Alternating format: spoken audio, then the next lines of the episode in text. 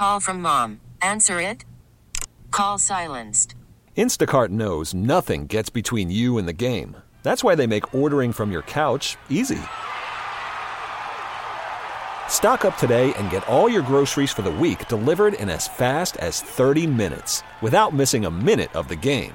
You have 47 new voicemails. Download the app to get free delivery on your first three orders while supplies last. Minimum $10 per order. Additional terms apply. Presented by T Mobile, the official wireless partner of Audacy Sports. With an awesome network and great savings, there's never been a better time to join T Mobile. Visit your neighborhood store to make the switch today. Welcome to Speed City with John Massengale, Les Kaiser, and Jonathan Green. It's the fastest hour on the radio. Speed City. Good evening, Gearheads. Welcome to Speed City, your Sunday night with Speed City. We are very excited. We have a fantastic show for you tonight. This is John Massengale, and I am joined for the first part of the show by Jonathan Green. Jonathan, exciting Sunday, man. I feel like a worn out Labrador. I've been ah. chasing bikes and cars all day long and barking at them. Oh man, we we are going to have some fun tonight because we had Formula One in the morning, we had IndyCar, MotoGP, NASCAR, you name it, and, and then. Gonna... Yeah, and then Indy Lights, uh, Road to Indy. Our, hey, our guest last week won. Hunter That's McElroy. Right. Hunter McElroy won. That's and uh, Enzo Fittipaldi got tenth, right? Top tenth, yeah, top ten. Brilliant. Yeah, really happy awesome. for both of them. We are going to start off with some with some news about Formula One in the United States because tell them, Jonathan, we got a new date and a We're new going city. to Miami. Yeah, and not only is it going to happen, but it's going to happen fast. 2022. So next year, Formula One is headed back to Florida. I'm really interested on the speed of which this announcement has come because it was only last week that we we heard a council vote um, yeah. of five to two in favor of going ahead with it. And I kind of went fine. It's you know it's in the count. You know it's in the, the the council have agreed it. Now they've got to go back to Formula One and negotiate it. And yet here we are, four days later, and they've announced announced that they're coming. That's well, it. You know, I, I I think what could have happened is you know they when the first came out of the gate. They were all excited and they told the world, and then yeah. a bunch of people in Miami said, mm, "We're not sure we want this here." Too so late. This, yeah. So this time they did it a little more discreetly and had their ducks in a row before they finally announced it.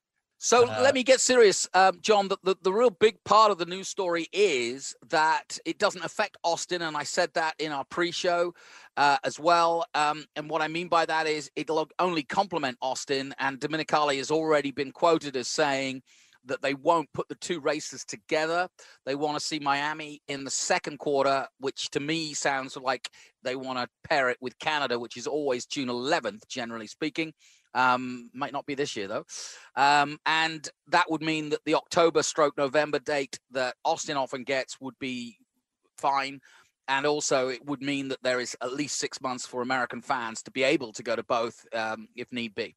And I, I like that. I like the fact that they're spreading it out because what did they say to maximize the impact to the United States?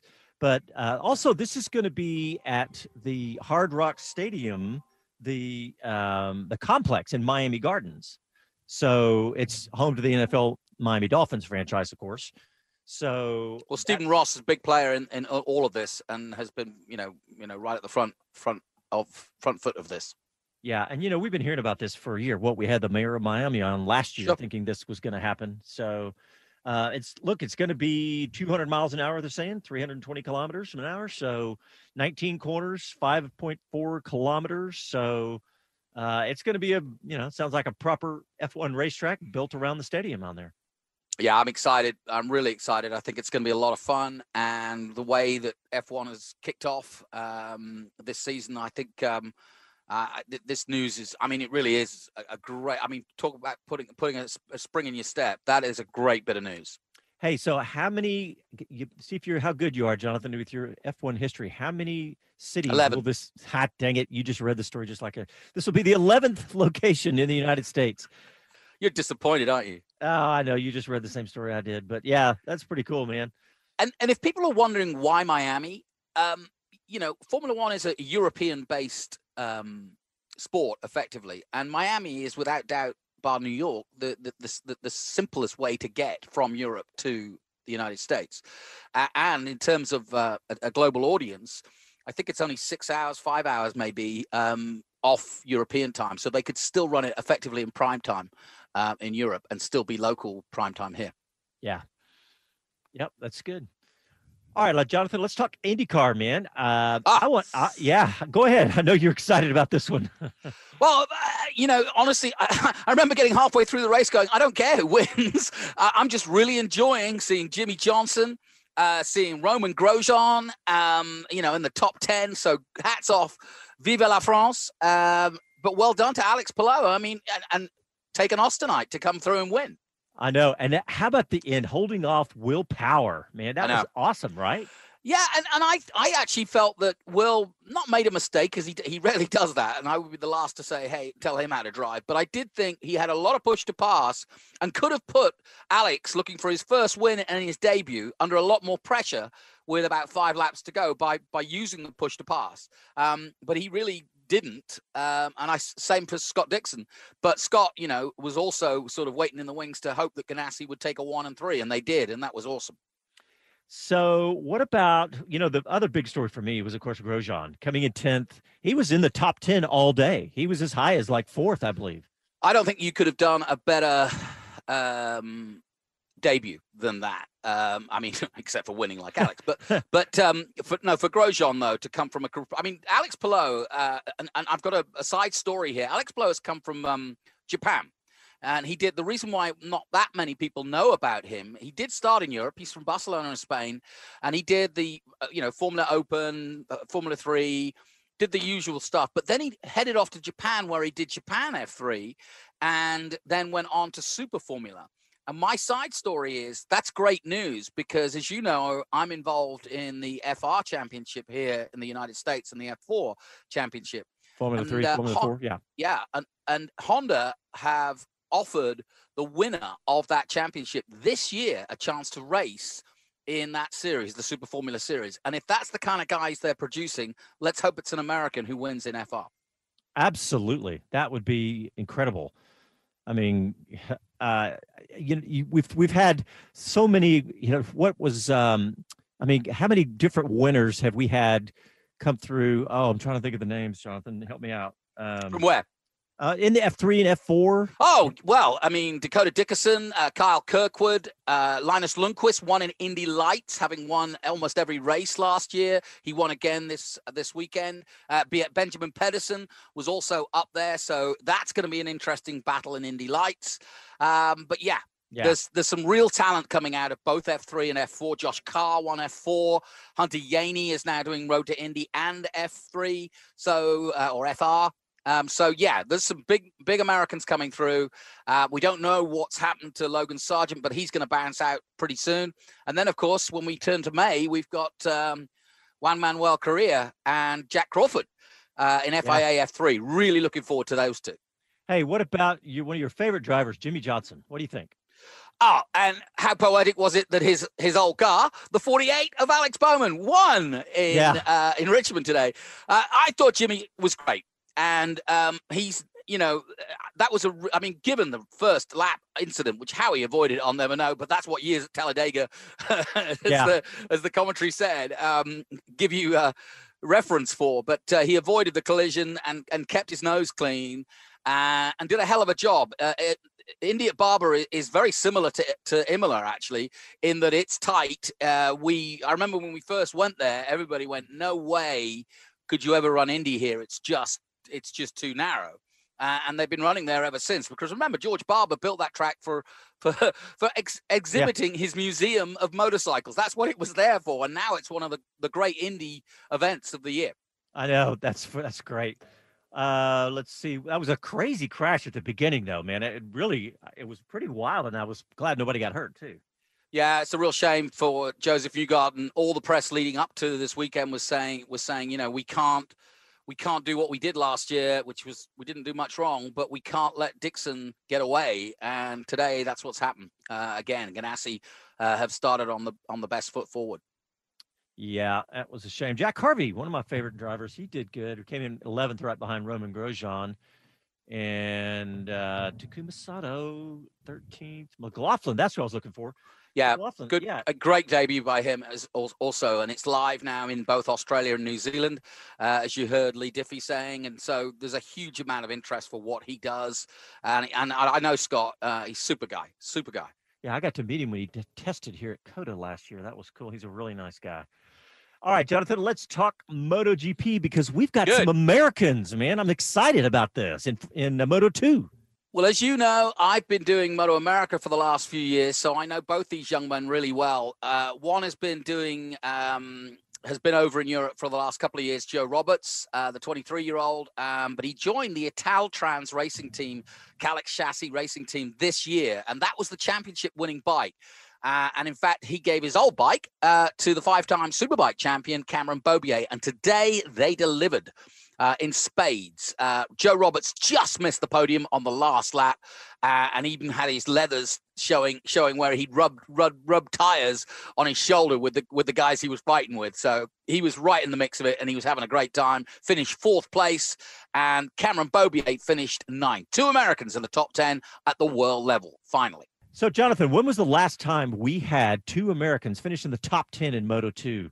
You are testing me tonight. I will hazard a guess at 2008, Nicky Hayden and Colin Edwards Oh, yeah. I knew, MotoGP. I knew it had been a long time. So, uh, so what about MotoGP, the big boys?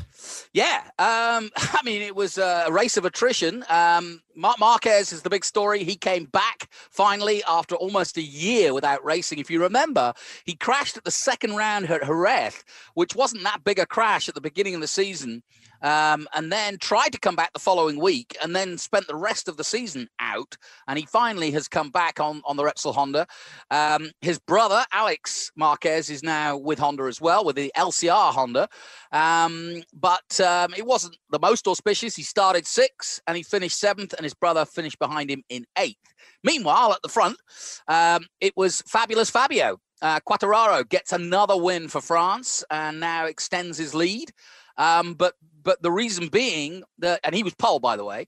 Um, but the reason being they were falling by the wayside. Fellow Frenchman Johan Zarco fell, Alex Rins fell, Valentino Rossi fell, but he wasn't qualified that high. More importantly, Jack Miller on the Ducati fell, and so did Pol Espargaro. So, you know, uh, big high attrition rate um, at Portimao at, uh, at the track that we're going to Formula One in a couple of weeks. Can't wait. All right. Well, we just got a little bit of time left in this segment, Jonathan. Let's talk some NASCAR. We got NASCAR coming to Austin. By the way, we're going to find out a lot more about NASCAR in the next few days. So we'll keep you guys up to date on our social media and stuff. And of course, we're going to be doing the broadcast here in Austin. We're going to be carrying the race. Yeah, Here tune in, in. yeah, tune in, and uh, we'll be on the microphones at the racetrack at COTA as well. So, but what about Alex Bowman taking the win, Jonathan? he is he's the real deal and i mean you don't get that 48 uh, uh without but having real Yeah. potential and i think jimmie johnson was would probably have had a part in in, in sort of doffing his cap to saying yeah that if if the name or the, the number's going to live on a, a young kid like bowman would be the the guy to go and he's come he's a he's a classic he's like jimmie johnson he's a classic midget racer grown up on the dirt in fact runs his own um, midget team um, Alex Bowman Racing. So um, you know he's come all the way through ARCA and K&N and so forth, um, and he's been right at the sharp end all season. But what a season we're having! More important, Yeah, how many you've got- winners are we going to end up with? Are we? well, he, this is the eighth, I think, different winner. I think Truex is the only guy that have won two races. But um, yeah, another different winner. Uh, you know, we had Mike McDowell, Michael McDowell winning the 500. Um, the only man who hasn't won, who's been in the top 10, if not top 11, every race. In fact, 11th is his worst result. Is poor old Denny Hamlin, who who's so wanted. He's massive lead in the championship, but he hasn't won a race yet. He's won stages, but he hasn't won a race in 2020. And of course, when you win now, um, and this is the serious point. I mentioned this the other week. When you win in NASCAR, you you get an automatic um, chance to be in the playoffs, right? So, but that's not all the places. The championship winner can may not have won a race, but now it's getting you know with, Yeah. with more and more people already down for a place in the you know in the playoffs. Now the playoff space spaces are really few and far between. So everybody's if you want to be in the playoffs, you got to win one. All right, we are out of time for this segment, and uh, we go ahead and stay with us because we've got all the coverage from the Imola Grand Prix coming up next. You're listening to Speed City. Back after these messages.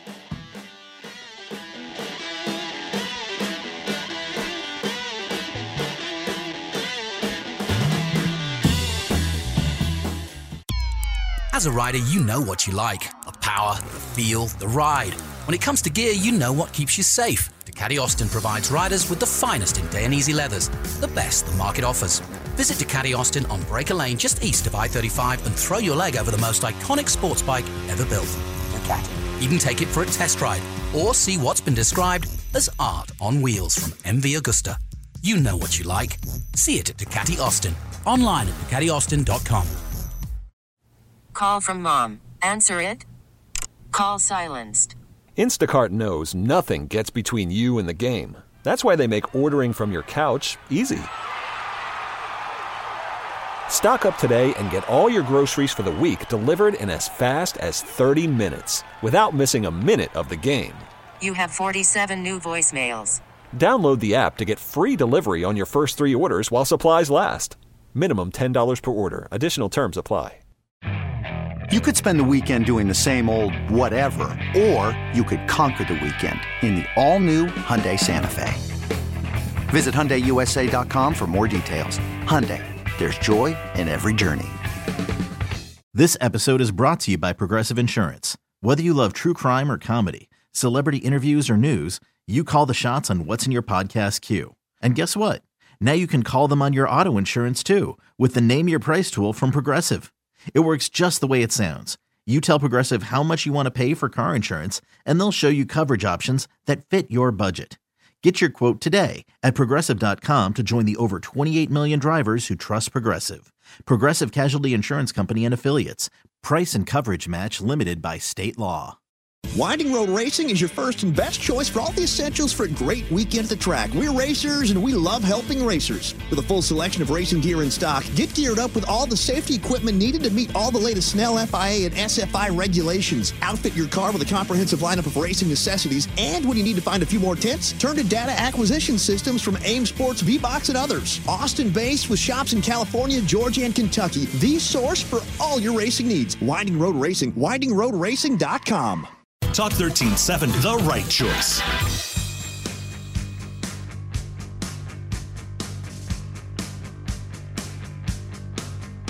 Hello, I'm Jennie Gow from BBC F1. You are listening to Speed City. Welcome back to the fastest hour in radio, Speed City. We just watched the Formula One Grand Prix at Imola. I'm Emilia'd out. Yeah, the Emilia Romagna Grand Prix. And we watched Max Verstappen win the race ahead of Lewis Hamilton.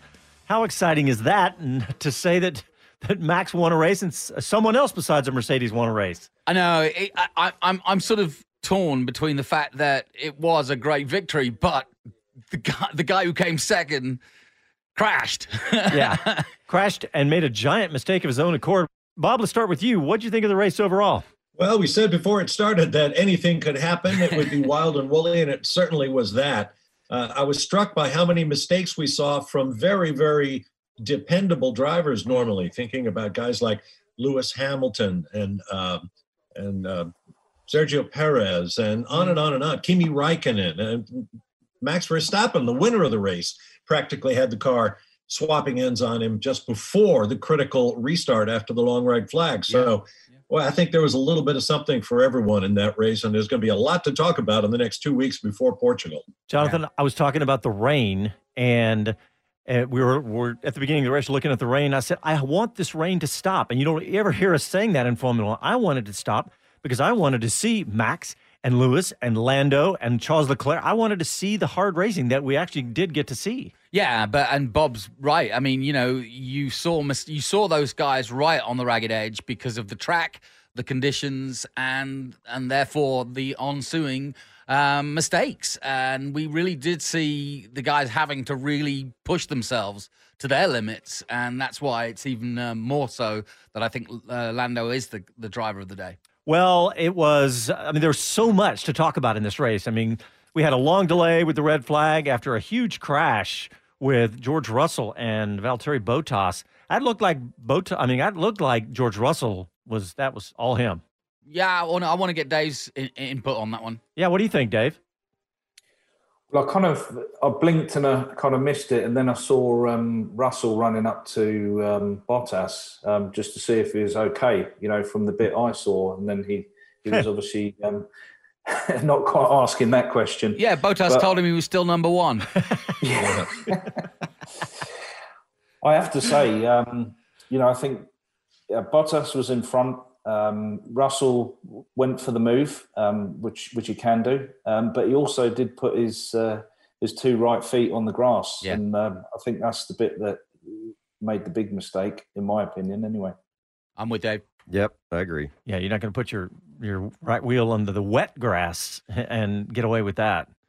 Mm. Um, but yeah, that was that was a big part of the race because we sat there and waited for that, and but but really a, a great race from uh, from Checo up until his mistake, where you know, walk us through that, Jonathan. When Checo Perez, you know, ended up making that mistake and passing into the safety car. Uh, yeah, and uh, very rare, as as again Bob said. You know, especially with somebody of his experience and trying to bet himself in, did everything right yesterday, and yeah, uh, even the mighty do fall. And and I feel for Perez because it was his first front row start. He had a chance to really kind of cement himself into that team and get you know the whole of Milton Keynes behind him.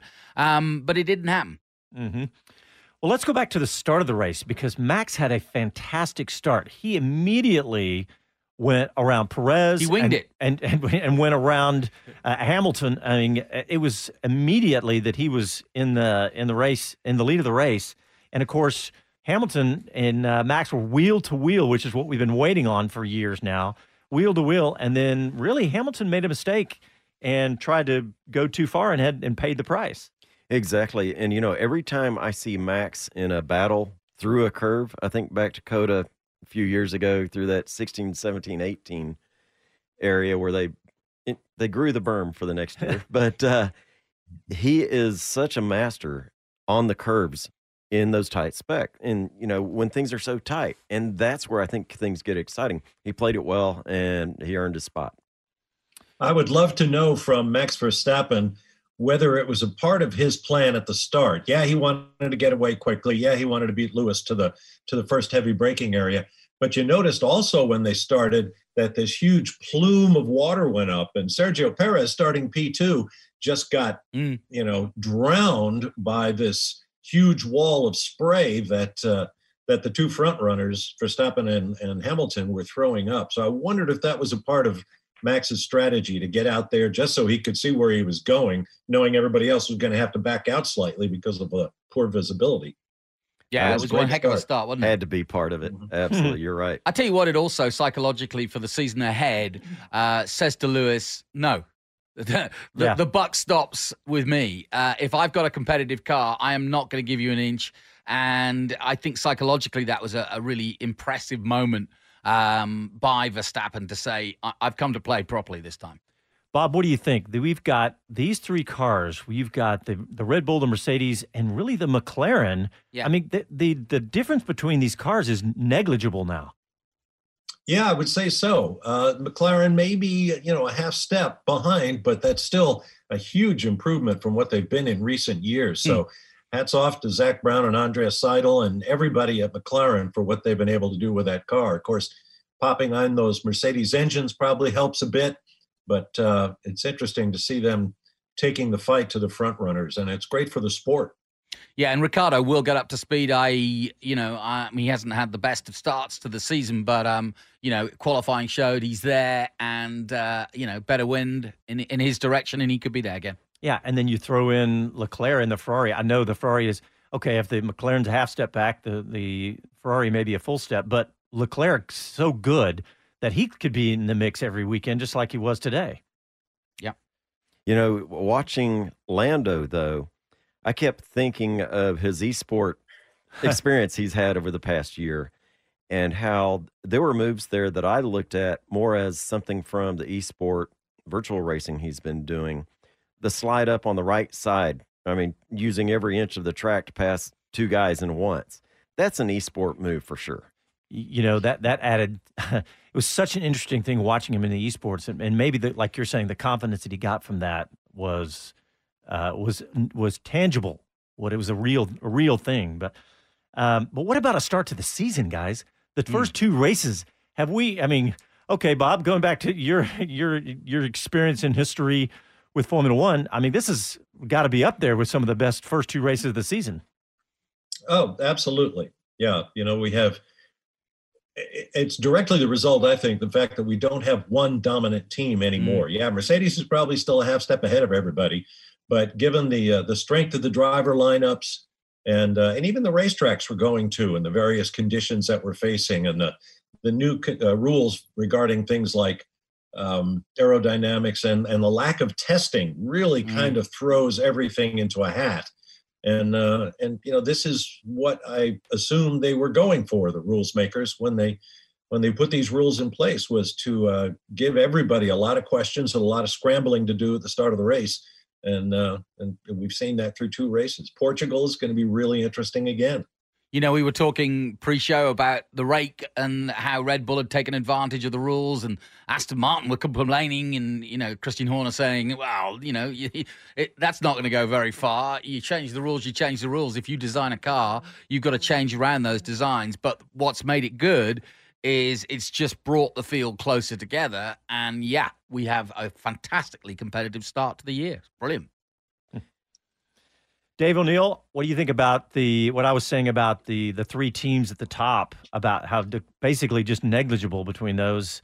Uh, and you, you agree with that, or Yeah, I mean, I think we, you know, there's a couple of things to take into point. Really, is um, what is what's the new midfield, um, and then you know, as we've talked about, is um, as Bob alluded to, is who's half a step back, who's half a step forward, and I think that those steps are now quarters, um, Yeah. which is nice to see. You know, we're going to see some some close racing. And also, the other thing that's interesting is um, I think there was a, a stat that um, qualifying for the first time um, since 2012 had had eight cars um, within something like half a second or four tenths of a second since Malaysia 2012. So I think, um, as Bob says, the the rules have definitely done the trick. Um, we just need the 2022 rules to to do the trick as well moving forward. You know, with the uh, the huge gains that the top teams will have will have certainly stretched their legs when it comes to spending the money last year. Um, forecasting changes and, and moving forward. But anyway, as 2021 goes, I think we, we're in for a decent season. Um, and I think the back markers in this case are the ones that are further away than before. yeah. Ah, we got a regular on the line. We got Andy P. I, I know he's Surprise! I know he's happy. Andy, welcome to the show, buddy. We're two races in, and this could be the best season in ten years. By by no by, and I'm not stretching. This is awesome. Now, is that the McLaren fan talking in you, or is that just the, the Formula One fan? I think it's both. I legitimately think it's both because um, this fight at the front between Max and Lewis is going to go back and forth, and and you know, great fight back and comeback from Lewis today. Um, you know, he has the spin, and you know, you know, cut through the field. Little gutted, he got P two in the end, but uh, Lando made it hard. And hey, it's a McLaren podium, and that's super fun for me. So I'm just, I'm, I'm very, very happy right now. I'll bet. And hey, Andy, I got a question for you because I know how close and scrutinizing you are about McLaren's, uh, you know, progress.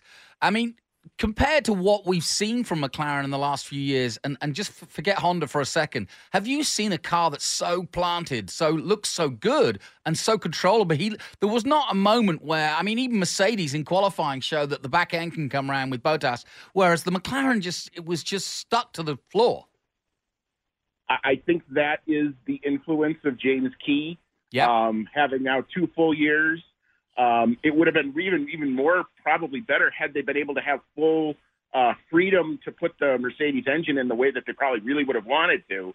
Um, but just given all of that, oh man, I mean, eh, half a step, you guys are not far off, and and from from where they've been to where they are now, it's it's tremendous progress, and it was tremendous progress this weekend because Friday they looked like they were nowhere. Yeah. Yeah, good point. I'm really interested to see if this is sustainable I mean, we see the McLaren chassis has looked good previously, but it, it was down on power. Now we've got the Mercedes power. If that's going to be something that plays out well for all the different tracks, or if that's something we're seeing here in a slippery track uh, such as Imola, what do you think, Andy? Well, what I would what I would say to that is they were. I mean, even in, in the qualifying, and I know that that last lap time got you know taken away because of the track limits thing, but they were getting, especially in like the mini sectors, a lot of purple mini sectors, which I thought was very interesting. So, you know, I wanted to see, you know, if they could do it outside of Bahrain because they tend to go really well there anyway. This was not a track I was expecting them to do nearly this well. So mm. I think it is sustainable. Hey, Good what call. about what about Daniel Ricciardo? I mean, he's obviously a little slower start so far this season. What do you think Daniel's going to be able to do?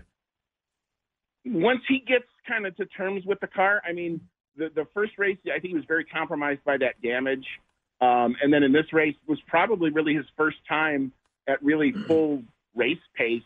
And, and it, I think it's just you know a new driver getting used to the car. P6 is, is certainly respectable. Um, so yeah, I mean, once he figures it out, you know, Lando's got three years in that car now. So once Daniel starts to figure it out, I think the two of them can can do some some really good things. Yeah, it's Lando's team for now. Yeah, for the moment, yeah. Well, Andy P, thanks, buddy. I uh, appreciate you calling in. We always appreciate your uh, knowledgeable opinions, and uh, we'll talk to you soon. Thanks a lot, guys. Uh, have a great one. Thanks. Thanks. All right, well, let's go ahead and take a quick break. And when we come back, we'll uh, remember we have some clips from our interview with Guenther Steiner, and we'll have some of those later in the show. And so we'll be back after these messages.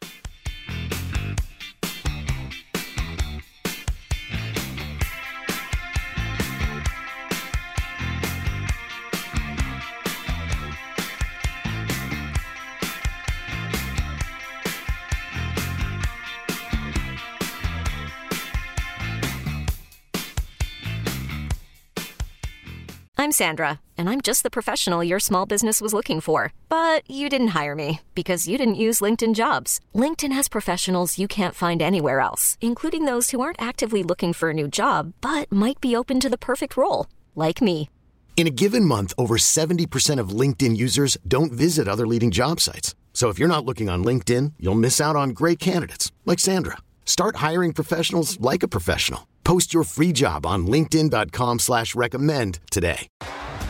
T-Mobile has invested billions to light up America's largest 5G network from big cities to small towns, including right here in yours. And great coverage is just the beginning. Right now, families and small businesses can save up to 20% versus AT&T and Verizon when they switch. Visit your local T-Mobile store today.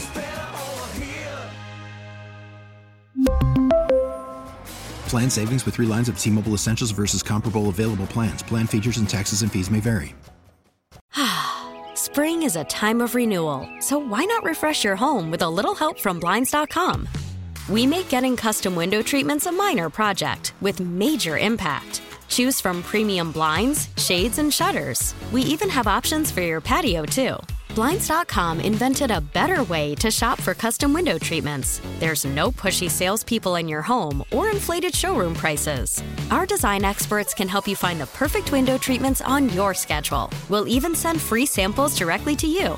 Plus, we can handle the measuring and installation for you. Unlimited window treatments installed for just one low cost. And with Blinds.com, you'll always get transparent pricing, no hidden fees. Our free shipping and 100% satisfaction guarantee can put the spring back into your step and into your home, too. Shop Blinds.com right now and save up to 45%. Up to 45% off for a limited time at Blinds.com. Blinds.com. Rules and restrictions may apply.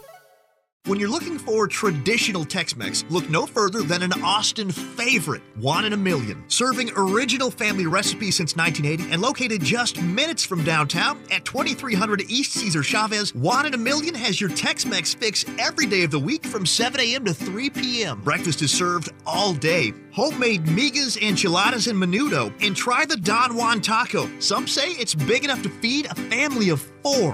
One in a Million. Online at oneinamillion.com.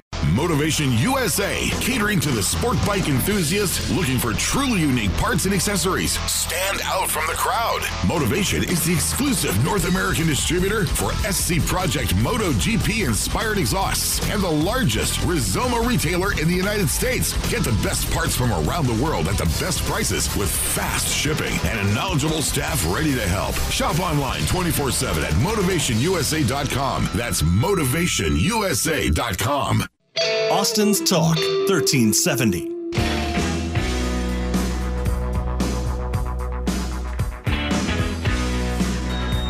Hi, this is Max Verstappen, and you're listening to Speed City. Welcome back to the fastest hour in radio, Speed City. Congratulations, Max Verstappen, and thank you for bringing us back.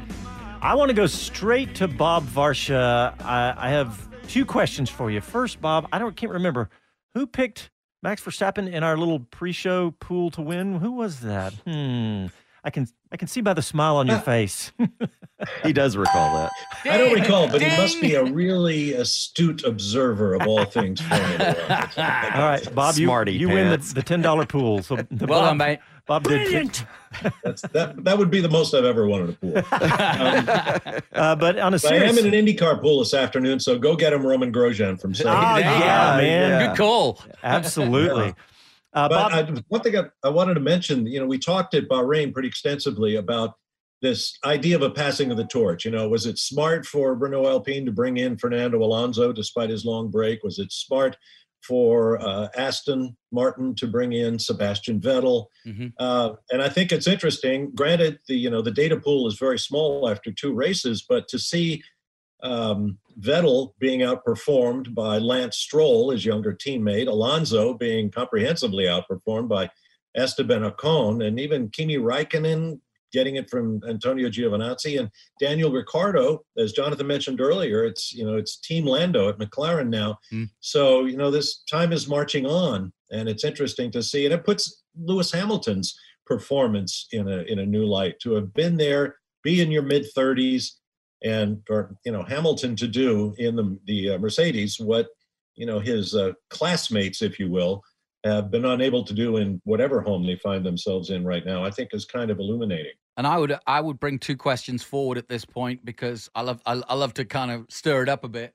How long is Vettel's place safe at Aston Martin? and how long is Bottas's place safe at Mercedes? And I know that sounds over the top. We're only two races into 23, but that's how quickly Formula One can move, and certainly the the, the, the ground underneath those drivers can move quickly. Um, you know, Hamilton crashes, makes a mistake, and still comes second. Where was Bottas? You know, and and Vettel, you know, just not impressive. Hulkenberg's waiting in the wings, just announced. what do you think, Bob? Uh, you think that these either of these seats really are, you know, possibly in jeopardy? Um, I think so. And you know, it's a two-way street. You know, a driver has to know in his heart, you know, that the clock is ticking. So, you know, whose terms do you want to leave on? Do you want to decide, okay, maybe I'm not as competitive as I should be, so I'll I'll move on. They're still young men; they can go race something else for sure. Um, or do you want to wait until the team says, look, you know, you- you're just not getting the job done, so we got to let you go? Bottas has been on a string of one-year contracts. Mhm. I would say he is very much the man on the hot seat right now. Um, Especially after what Russell did. Alonso and uh, and uh, Vettel, I think, have longer term contracts, and I assume they will be honored. But yeah, the, the clock is definitely ticking. Vettel's obviously uh, also so also a shareholder in Aston Martin, doesn't do him any harm. The one, the one one we didn't mention, and I think is still to come in terms of changing the guard, is we got a glimpse of it in qualifying. Perez out qualifying his teammate. We didn't get to see it in race trim today in terms of Perez's result, anyway. But I think as the days go on and he beds himself in, he says he needs five races. I think he will be there. And I think, therefore, that then leads to can Red Bull put a, a, a genuine campaign for the overall title uh, constructors? Ooh, yeah. Yeah. I, I think they can. I think with the changes that they've got, as stable as everything was today for them and everything that was going on, except for Checo's, you know, bit squirreliness at times, I think Red Bull is a serious contender this year, back in it, much more so Yeah, than we've eh, seen in past. but they're going to need a lot more out of Perez. And I'll ask you, Dave, when Perez went off behind the safety car, came back on, and moved himself up two places in line to pass the two cars that passed him while he was out cutting the lawn. Um, what happens on the pit wall when they see something like that going on? Well, I think the first, you know, the first thing is, um, you know, on a practical side, what's he collected up, and you know where the temperatures are. So that that would be what you'd be going through to uh, trying to manage that side of things. Um, and then the, you know, the rest of it is you'd probably just be doing a bit of. Did you see that? yeah, yeah. Did be, that really just happen? You'd be channeling your inner Guenther at that point. yeah. So it's driver error essentially. You know, yeah. driver error. Hey, Darius did it. And... The, you know, we had private buttons on there to discuss, but um, you know, I think the, the the interesting bit there is, you know, like we you guys have picked up on is, um, you know, Max gets it done. Um, he yeah. does make mistakes, and when he makes mistakes, he seems to get away with them. Whereas Perez, you know, he was a he was a top scorer for his, last team for a number of years, and um, you know maybe he's feeling a little bit of pressure. You know when he looks at that data and sees how quick Max is, um, you know he has to put a, a decent or Herculean effort into to match Max, um, which is a good thing. You know it's it's good, and it's, it'd be nice to see Red Bull challenge Mercedes for for a constructors. Um, but I think Perez has to settle down a little bit. He he does have that, you know, the the ticking time bomb inside him. So he just needs to be able to wait and and make his move. Um, but you know, fingers crossed they they put it together and they are a, a decent um, match for Mercedes. I think he. I think, sorry. Sorry. I think Perez made a bit of a mistake and got away with backing onto the track. To me, that was an unsafe return to the track surface and with the group of cars that were coming along right there i i just felt like he got away with it glad he did but still i kind of felt like the uh, track stewards director safety directors overlooked that what do you think dave well yeah i mean uh, uh, you know entering back onto the circuit while the race is going is always you know reasonably um, dangerous i guess you just got to make sure you um, you're having the the comms from the pit wall with the GPS system to see where the cars are. Um, and again, you know, you can only give them as much information um, to when they make the decision to come back on. But again, that's you know, it's down to Perez. Once he's in the seat, he has to make the decisions, and he, he can only digest the information he's getting given and um, you know make the call. But he got away with it. I think he had a, a lot of schoolboys today, um, which which didn't bring any points. Uh, I want to talk about Hamilton's race because uh, you know he he has spun off the track or he, he went off track, went wide, and then got ended up right up next to the wall, and then accidentally instead of hitting reverse, rammed his car into the wall and breaking the wing, breaking the wing, and still finishing second. So, uh, you know, you you the red flag helped him because it yes, fixed the car. Absolutely, right. absolutely. So it wasn't. But at that point, I really thought, okay, Hamilton's out. But right, the red flag helped him. But but you know, it just goes to show you you can never count out Mercedes and Lewis Hamilton. And you wouldn't expect Bottas to do that from ninth. Yeah, yeah, exactly. Uh, Dave, I want to go back to you because I want to ask you about the Lewis Hamilton's pit stop I did not see what caused him to have that slow. I mean, because at that point he had a what a four second and plus pit stop, and could have come out right next to Max Verstappen. But did you see what happened there? I didn't know. I think it was maybe a sticky wheel or something like that. Um, I, front, I didn't right, actually I get to front right, was it? Yeah. It was four um, seconds, so it's definitely not their yeah. their usual. Yeah. Yeah. The well, Haas, he also go ahead. He had to wait. I mean, there was traffic in the pit lane that That's right. him up too. Yep, good mm. point.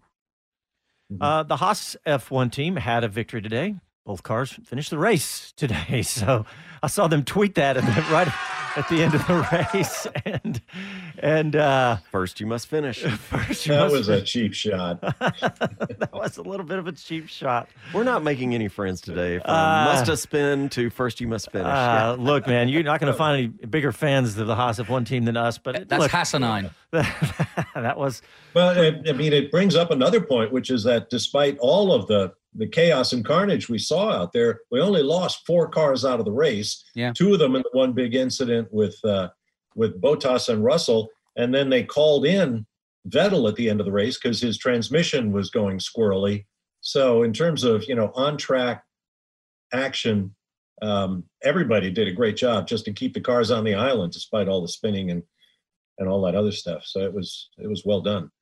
Well, speaking of Guenther Steiner, we did get to catch up with him this week, and we've got some uh, we've got some clips from that interview. We're going to put the whole interview up on our YouTube and SoundCloud and stuff, but we got a couple of clips here, and I think I want to to play this clip. That's he's talking about the changes coming into this season, and this is a good one for the producer. This clip is Guenther on the changes. And uh, we caught, caught up with him like on Thursday of this week. So uh, let's hear from Guenther Steiner. No, uh, uh, hello to everybody to start off with. Uh, we we didn't spend the tokens because uh, the, the, we buy the suspension uh, from Ferrari and it stayed the same as last year, so there were, were no tokens spent on that one. And Ferrari made some changes on their gearbox where they spent their tokens. Uh, we didn't we didn't do that, so we didn't spend the tokens. But as you said, we made the modifications for regulations for the for the rear of the floor um, where there was some modification to be made. And uh, uh, you cannot see it, but it's a complete new bodywork because the engine has changed a little bit. Uh, so we needed to uh, to uh, address the bodywork, the radiators a little bit, but uh, nothing really big. But otherwise, we haven't done a lot of development, as I always said, because last year with the pandemic coming in, it put us in a bad place.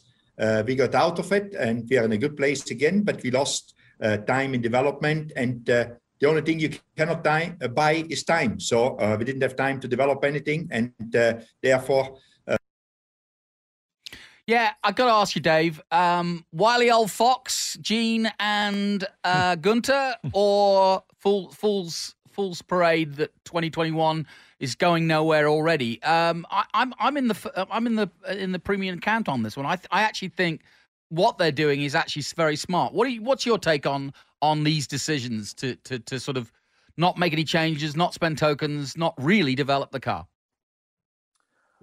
I, I kind of agree with what they've done. They it's kind of what they had to do really was to gather everything together. Um, they got the um, the five year for the Concorde agreement. Um, they've put a business plan together. Um, they've managed to scoop the money together to get going. Um, gone back to Gene, I guess, and and asked him if he'd help out.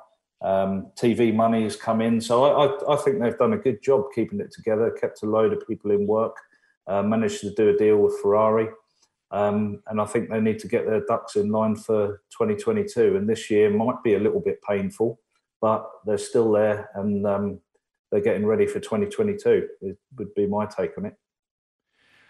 Well, I this is you know kind of unprecedented. You don't see it very often, but um, but look, we we do need to squeeze in a break. I want to talk more about this, and we got some more clips from Guenther too after the break. So let's do that now. You're listening to Speed City live from Austin, Texas. Back after a quick break.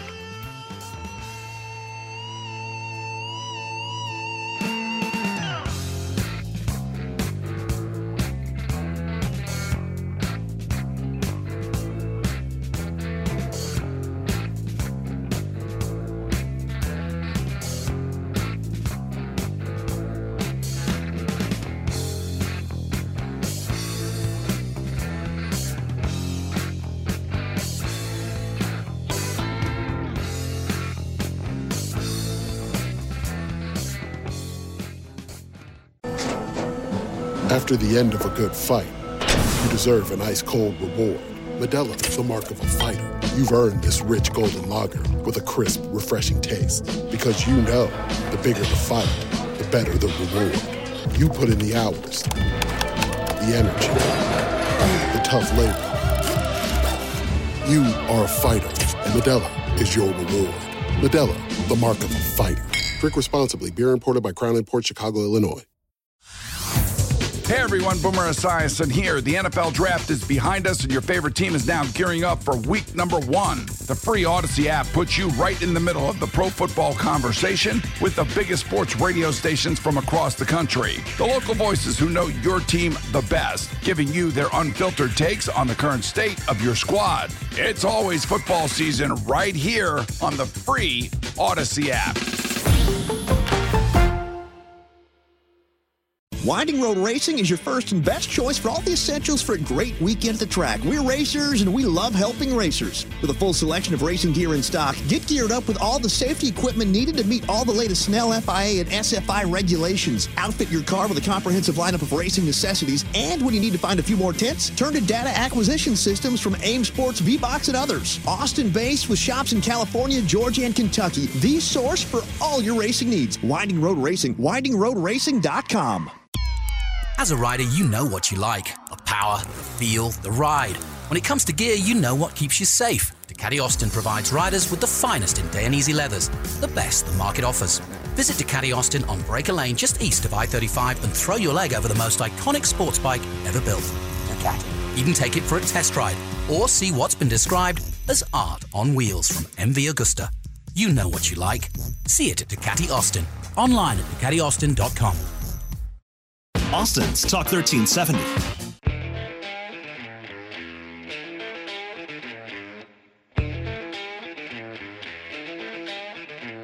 Hi, this is Jay Leno from JayLeno'sGarage.com, and you're listening to Speed City. Welcome back to the fastest hour in radio, Speed City. All right, when we went right before the break, Dave O'Neill, former Haas F1 team manager, was talking about the decision of Guenther Steiner and Gene Haas to do what they've done and sacrifice the season. And here in the United States, that you know, we don't really in many other sports we don't see that, and we're like, wait a minute, what the heck are you doing? Why why are we sacrificing this?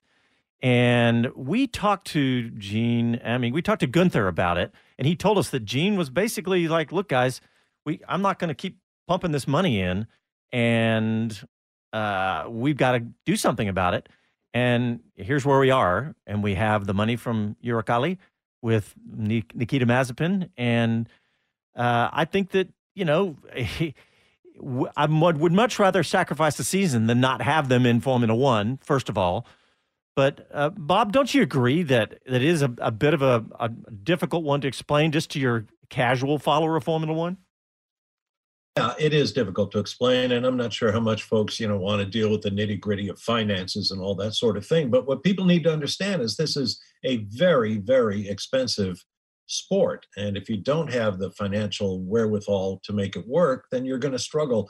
Now, granted, what Haas is doing, they are the first to do it, in my view. They've said, look, you know, this is a write off. We need an all new car next year. So we've got limited resources. We're going to devote them entirely to next year's car. And that's that's something that every team in the pit lane, right up to the richest, are going to have to face at some point. How do we handle our resources, not just money, but you know, wind tunnel time and engineering time and design time to next year's radically different car from what this year's car is going to be.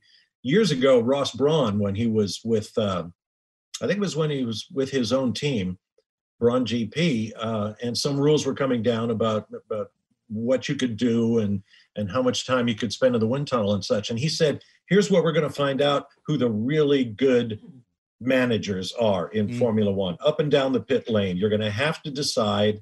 We can't build everything we'd like to try. We can't, you know, design everything. We can't go down all these different theoretical paths as to what's going to give us lap time in the car. We have to make very specific choices, and we're going to find out who the good managers are because they have to be much more specific, let's say, than they needed to be in the past. So, yeah, it's a problem for Haas and they're dealing with it, but it's going to be a problem for everybody, I think, before this year is out.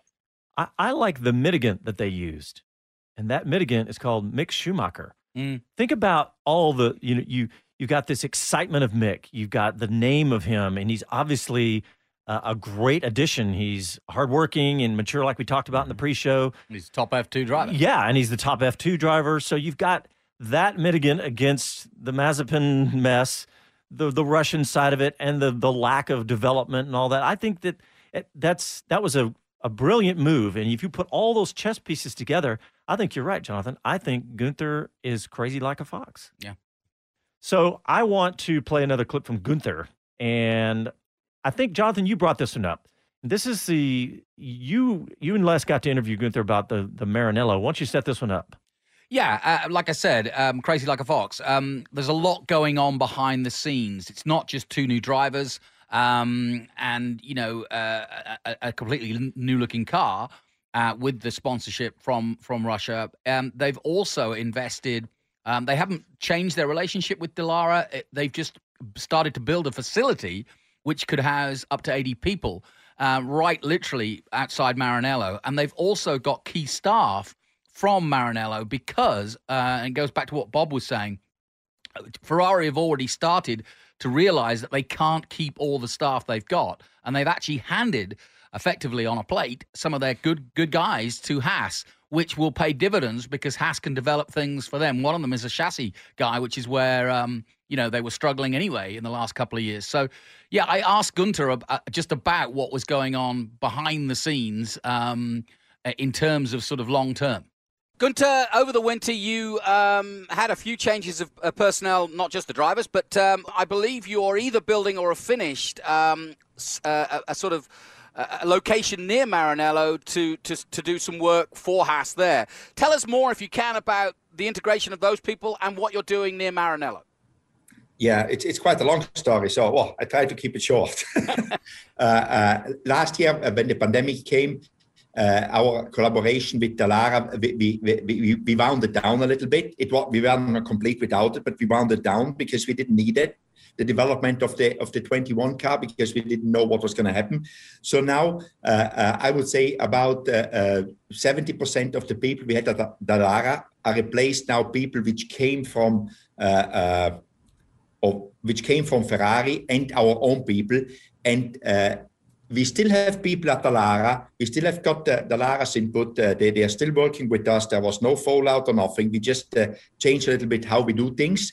And uh, uh the people which now working for Haas directly, being from Ferrari or being employed by, uh, or being seconded from Ferrari to Haas or being employed by Haas direct, uh, we will move into an office, or we're in the moment uh, in an office in Maranello within the facility of Ferrari. But in Italy, in the moment, uh, a lot of people work from home because of the pandemic still. You know, you cannot have all the people in, the risk is high. But once that is over, we will have a permanent office within uh, Ferrari Maranello with about uh, 80 to 90 people there, plus the people which uh, still stay at Dallara, which is another 30 to 50 people.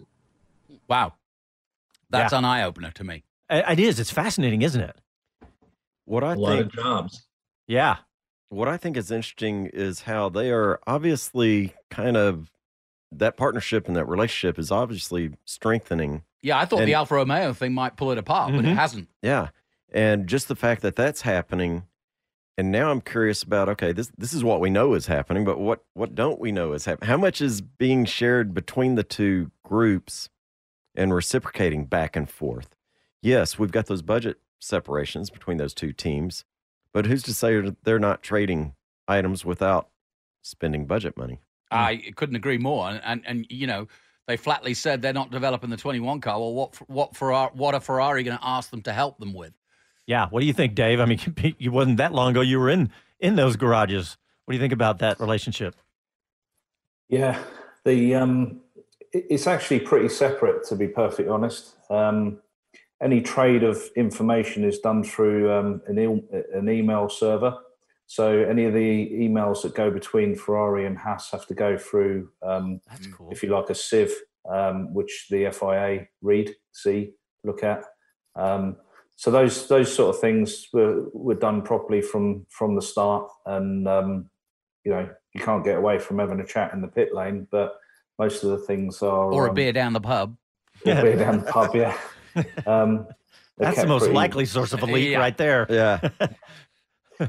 um, but yeah, I, I, mean, they don't, they don't, they just can't get caught doing anything like that. It just doesn't happen that way. So um, having the having a room or a, a, a department within Ferrari um, is probably a good step, and having the key people that they have had to move sideways or up or down, whichever way you look at it, from the budget cap is clear, clean information. which you can you can um, funnel into your project. So I think that's why they've done that, and there's nothing wrong with renting a room from someone.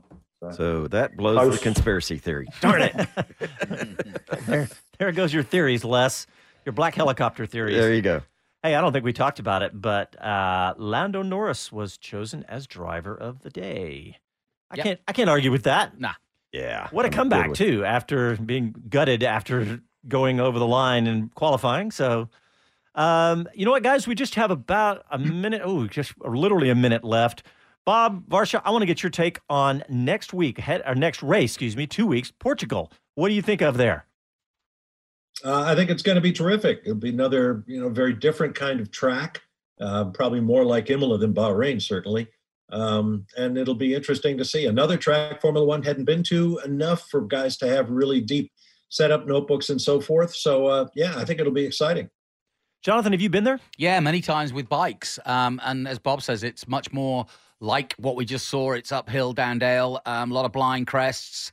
Uh, it's a really interesting circuit, Portimao. Uh, and I think, uh, yeah, it should lead to some really good racing. And given what we've just seen in the last two races, I think it'll be a cracker. I keep waiting for you to say, no, I haven't been to a circuit, but I don't think I've been there yet. All right, guys. Well, we are out of time. Thanks, everybody, for tuning in today. Thanks, Bob Varsha, Dave O'Neill. Thanks for our callers.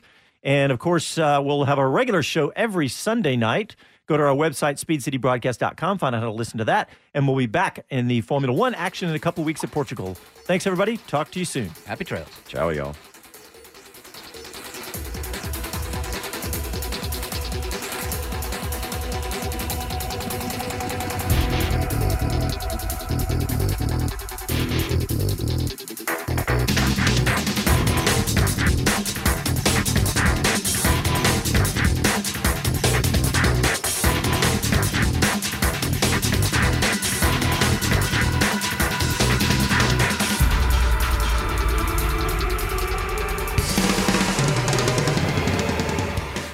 This episode is brought to you by Progressive Insurance. Whether you love true crime or comedy, celebrity interviews or news, you call the shots on what's in your podcast queue. And guess what? Now you can call them on your auto insurance too with the Name Your Price tool from Progressive. It works just the way it sounds. You tell Progressive how much you want to pay for car insurance, and they'll show you coverage options that fit your budget. Get your quote today at progressive.com to join the over 28 million drivers who trust Progressive. Progressive Casualty Insurance Company and Affiliates. Price and coverage match limited by state law. Okay, picture this. It's Friday afternoon when a thought hits you. I can waste another weekend doing the same old whatever, or I can conquer it. I can hop into my all new Hyundai Santa Fe and hit the road. Any road. The steeper, the better. Because my all new Santa Fe is available with HTRAC, all wheel drive, so I can hit the trail without a worry in the world. Heck, with three rows and best in class rear cargo space, I can pack the whole family in with all our gear. We've got available dual wireless charging for our phones, so we'll never lose touch with civilization, and we won't lose touch with the primordial power of Mother Earth. So, which is it? Waste the weekend or do something a little more epic? And conquer it in the all new Hyundai Santa Fe. Visit HyundaiUSA.com or call 562-314-4603 for more details. Hyundai, there's joy in every journey.